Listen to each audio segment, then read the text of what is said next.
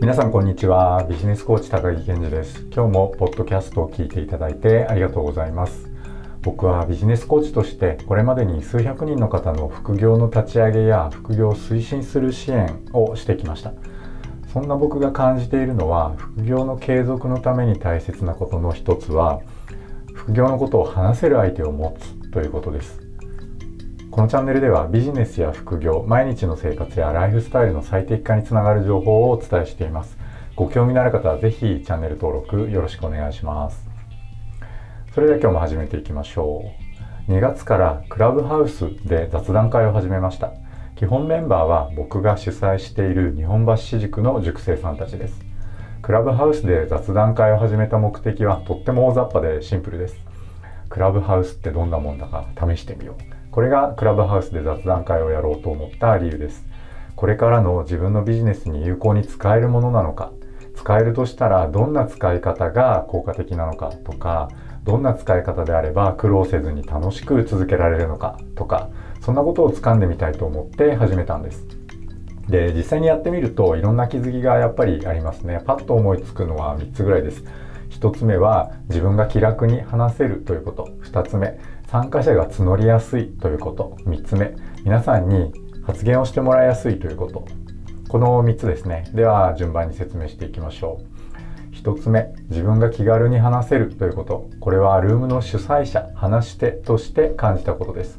シンプルな機能とインターフェースのおかげだと思います。パソコンではなくて iPhone だからというのもあるかもしれませんね。電話で話している時のように気軽に相手に話ができることでやってみるのハードルがとても低いんだなって感じました。そして記録することが禁止されているというのも喋りやすさとか話す時の安心感につながるのかなっていうふうに思います。クラブハウスを使ってみての気づき1つ目は気軽に話ができるということです。2つ目は参加者が募りやすいということ。これは1つ目でお伝えした気軽に話せると通じているところが大きいと思いますが機能やインターフェースが、まシンプルでパソコンいらずで iPhone でできるということ。こういったことが参加のハードルを下げているんだろうというふうに感じました。実は去年も一時期雑談会というのをやっていたことがあります。2020年去年の1回目の緊急事態宣言の時です。日本橋塾のメンバーと Zoom を使って雑談会をやっていましたその時は Zoom でやってたんですね。で、その時の10、その時の Zoom の雑談会よりもクラブハウスのルームの方が皆さん気軽に参加できているようです。自分の姿が相手に見えないので、Zoom やオンラインミーティングをやる時のように自分の姿とか、まあ、水黒いですかね、とか背景を気にしなくていい。これも参加のハードルを下げている要因になっているかなっていうふうに感じています。そして僕にとってこれがとっても大きな気づきだったんですが、ある雑談会にご参加いただいた方が終わった後にですね、ラジオ聞いてるみたいで面白かったっていう感想を伝えてくれたんです。でその方はお仕事帰りの電車の中で実は聞いていたそうなんですけども、なるほど、そういう使い方もあるんですねって思いました。喋らない前提でルームに参加することができるということです。クラブハウスを使ってみての気づき、2つ目は参加者が募りやすいということでした。最後、3つ目ですね。皆さんに発言をしてもらいやすいということ僕が喋りやすいということは他の参加者の方も喋りやすい場合が多いだろうと思います先ほどお伝えしたシンプルな機能とかインターフェースとかパソコンではなくて iPhone だからとか電話で話してる時のように気軽に話せるとかそして記録が禁止されていることから来る安心感と皆さんが喋っていただける理由こういったところかなというふうに思いました。でこんな風にして僕が主催する日本橋塾の塾生さんたちを中心に雑談会を開催しているんですが毎回テーマを決めてそのテーマに合った塾生さんたちに僕と一緒に共同主催者になっていただいたりして会を進めています。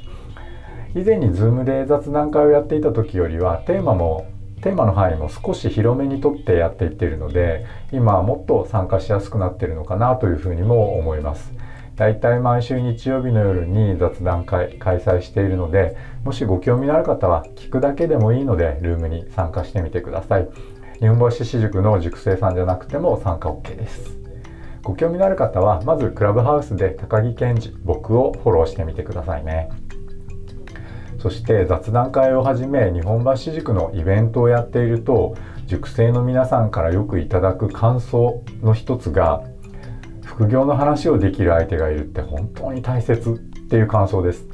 世の中的には今では副業がやりやすい環境がだんだんとこう整ってきているというふうに思います。例えば大手企業を皮切りに副業を解禁している企業が増えていってるということやテレワークの推進によって自分でコントロールできる時間が増えている人が多いということ。それからテレワークの働き方ってスモールビジネスの副業ととっても相性が良いっていうこと。などなど。